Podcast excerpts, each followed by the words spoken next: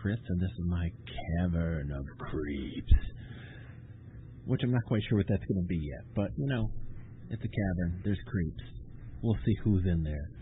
Um, my name is actually Chris Ringler. I am an author uh, living in Flint, Michigan. Uh, I have been writing for, gosh, most of my life now, um, since I was a kid, uh, and have since then put out 17 books ranging from uh, in like uh, horror anthologies of my stories are um, to some fantasy books, some kids books um, with a horror bend, and then a, a few novels now, which I never imagined I was going to find a day where I would write novels, but it happened. Um, I have in the last few a couple years, I guess, uh, become a filmmaker, a short filmmaker. Um, I'm no great renowned, but uh, I get a kick out of it. Uh, I don't know what kind of well, some friends drove me to start making making movies, and I just when I have a story that I can visualize beyond just words, I kind of see what happens with it. Um, and it's been fun. I've enjoyed it uh, quite a bit. So uh, uh, beyond that, I I uh, paint once in a while. I haven't painted in a long time. I, terrible artist, unfortunately. But really, my my main drive is is writing. Um, and again, like I'm not quite sure what I'll what I'll do with this little thing. I uh, I also um, am one of the voices on the Ghoulcast um, podcast, and we're a little over 80 episodes into that, and that's just uh, some folks talking horror movies and horror stuff, and uh, I'm sure we'll see what happens, but uh, maybe I'll get into that my stuff on this as well. Um, for this one, I uh, for my introduction, as it were, I thought I'd kind of talk for a few minutes about my newest book, uh, called Roadkill. Roadkill was a long gestating story that I wrote actually as a kid. I remember I wrote it in a spiral notebook, one of those little small ones you always had in school, like a single subject, and I hand wrote it and loved it. It was the story of two friends who kind of brought out the worst in one another and uh, started hurting animals and getting in some kind of mischief, and the story ends with them getting their comeuppance um, from the animal world. And I, I, you know, it's been, I think I wrote it probably I was 14, so it's been 30 years since I wrote it. So it's been a long time. Um, I remember liking it back then. I mean, and the story stuck with me long enough to to come out now. Um, as happens when you're young and foolish, I uh, left the Spiral Notebook on my mom's car. I don't know why. I think I was just stoked that I'd written it and I was just running around and whatever. And she drove off, went somewhere, and it disappeared. And I mourned that loss for, I mean, obviously, I was 44. Um, it always bothered me because it was, I mean, it was probably for for that age, it's probably 20 pages, 30 pages, I don't know, something like that. It was handwritten in pencil, so I don't know. It, it doesn't really equal out to a whole lot, but it felt huge. In my mind, it was this vast and deep thing. But the story stuck with me, and I've always wanted to kind of get back to it, and I've kind of dipped my toes in with uh, the other novel I've uh, one of the other novels I've written, um, Shadow Over Ever, which happens in the same town so over the last couple of years, I started kind of tinkering with it and fooling with it, and I would write notes, and I would I would kind of start fooling around with it, and I am strange because I work off of titles more than anything. It's just easier for me to start with a title. Um, I, I don't know why. I, think it just it, it gets the initial kind of flow of ideas going. I knew the main, you know main character I knew I knew who, who the, some of the characters were. I knew kind of the direction I wanted the story to go. It's changed drastically since I wrote it as a kid, um, and it changed. I mean, it changed through just the the months of me kind of tinkering with it and sitting on it, and then and finally having the time to really go go into it uh, last few months, and uh, and and, and it kind of came together you know towards the end there and in the revision I, I, I finally kind of feel really good about it um, and what it is and what it says. It's a it's a different story for me. I'm, I'm used to kind of I mean I write horror's my where my heart is. I don't know if I have any big themes. I write about small towns a lot just because I kind of made up a bunch of small towns and it's fun just to write about them. Um, so, but I don't know. I mean, somebody else would have to tell you what my big overarching themes are. I guess I just I'm too close to it. But this is I mean this what it has become is uh, the story of a an outsider that moves to this small town with his father and being an outsider in more ways than one becomes kind of a target of bullying and, and abuse. And he makes friends with this uh, local. And together they tend to bring out the worst in one another. And they begin to uncover some of the secrets of that town, and in so uh, doing, they also kind of uncover a horrifying past and a terrifying present and dangerous future. Um, and I, you know, I I, I, I kind of dig this this book. Um, we'll see, we'll see what the world thinks. It's I just officially released it um, a couple days ago, so we'll see what time says, but I I kind of dig this book. Um, so my thought was I would read you the first couple pages into it and uh, and leave it at that. I, I, my intention is not to have these very long little boo casts. Um, I talk enough on the Ghoul cast, so and and heaven knows people don't want to listen to me ramble a whole lot. They listen to that in my daytime life. So I don't want to do take up too much time, but uh, but yeah, I, I figured I would read a little bit from Roadkill, my newest novel. Um, it's available on Amazon, or you can track it down all my stuff on SpookyChris.com.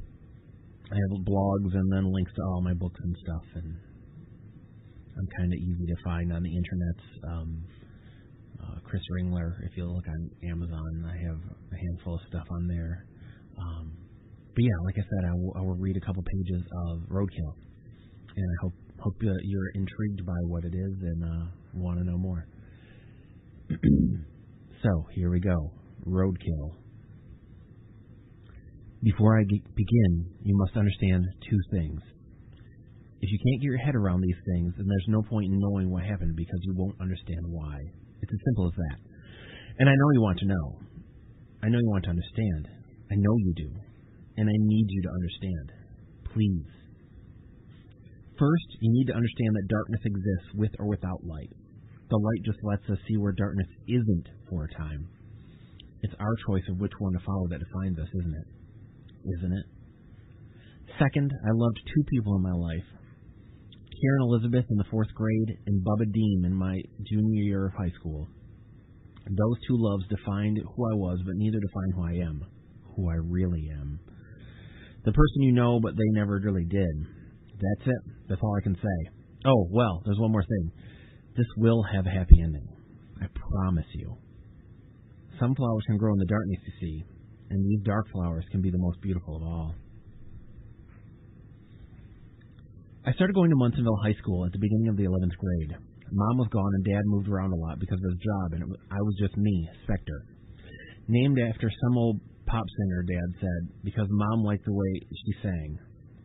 It made no sense to me, and all I knew was that it made made it that much easier to accidentally call me Spick instead of Speck. Dad was a plant manager for a big company that had interests all over the world. Well, those interests led, led him here, here and there, and eventually to Munsonville, Michigan, and led my mom back home to Mexico, according to my dad. Shit happens, right? Moms leave, dads move kids get pulled along by the umbilical noose. I'd be lying if I said I hadn't begged my mom to take me with her when I found out she was planning what she was planning, but she just put her hand against my cheek and told me to take care of my dad. I resented her for that. I didn't hate my dad. I never hated him. But I don't know that I ever loved him either, at least not as much as he loved me. He was just never there. He poured himself into work, and it seemed like the only time I saw him was when he was asleep on the couch at night, and I'd get up to pee. Like or hate him, though, I was stuck with him. And here we were in Munsonville, Michigan, home of white people, dead people, and some fucked up fucker named Pete Anders that killed a bunch of people a long time ago. If nowhere had an address, it was somewhere among these identical homes or off off on the outer edges where the farms were, or near the woods where the trailer park was, or along Mansion Road just outside of town. Us, we lived in the middle, a small house near a long finger of the local woods, which seemed ubiquitous in that miserable town.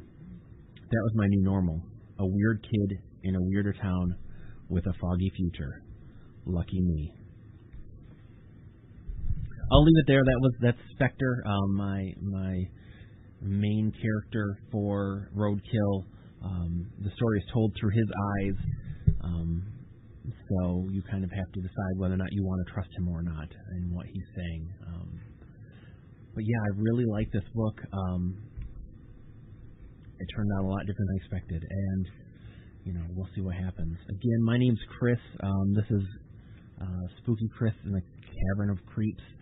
Um, I'll pop up once in a while and just ramble on about movies and, and other horror stuff going on, um, and we'll we'll see where this takes us. Um, I'm hoping to keep these around 15 minutes, so not too long. I don't want to overstay my welcome. Um, I have a couple minutes.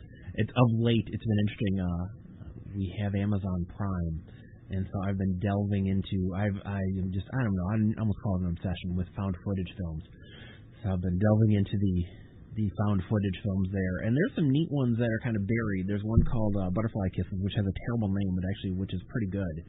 Um, it's almost a story within a story within a story, um, which I really liked. But man alive, there's some just trash out there, which I get because it's easy to make found footage because you don't, you know, if you go by the standard script, you don't reveal much. It's all self-shot, POV, uh, limited to no special effects. So I get it. I get absolutely get the allure, and that's actually some of the stuff that I love about the subgenre. But man, there's some just straight trash. Um, the other thing I, I kind of delved back into was I hadn't watched the Matrix movies in a while, and, and it's just it's still impressive to see the whole kind of work, the three films as a whole work, and not just as the Matrix, but like as a, a trilogy. Um, some of the CGI is outdated, though I'm actually more impressed this time than I was last time, which is several years ago. Because when you think of when they came out, like it was this kind of as much as they needed the CGI to do, like it's still. I mean, it it it looks fake, but it works um, because you know I, at least I'm invested in the story and the action and everything going on. Um, and I just I love the fact that it's a kind of a dark sci-fi series, uh, kind of dystopian, and it has so much to say about philosophy and about life and just big issues. I think that's pretty cool. Like um, a lot of those kind of mo- you know tentpole movies don't do that very often, and I love that you see a lot of different faces than you would in mainstream stuff generally, especially in that era. Um, you're talking that's '99, I think, is when the first one came out. So we're talking almost 20 years now. Well, been about 20 years. So you didn't see a lot of people of color, um, a lot of women in lead roles in those kind of movies. So it's great to see that. Um, but yeah, I, I have the time, so I'm writing a lot and watching a lot of just random, random stuff. like, man alive. Um, yeah, and I'm sure, I'm sure I'll, I'll talk about some of all that um, in episodes to come. But thank you for checking me out. Uh, hopefully you enjoyed what you heard. Um, again, if you want to check out my stuff, it's spookychris.com. Um, and hopefully you have an awesome whatever it is ahead of you. Bye.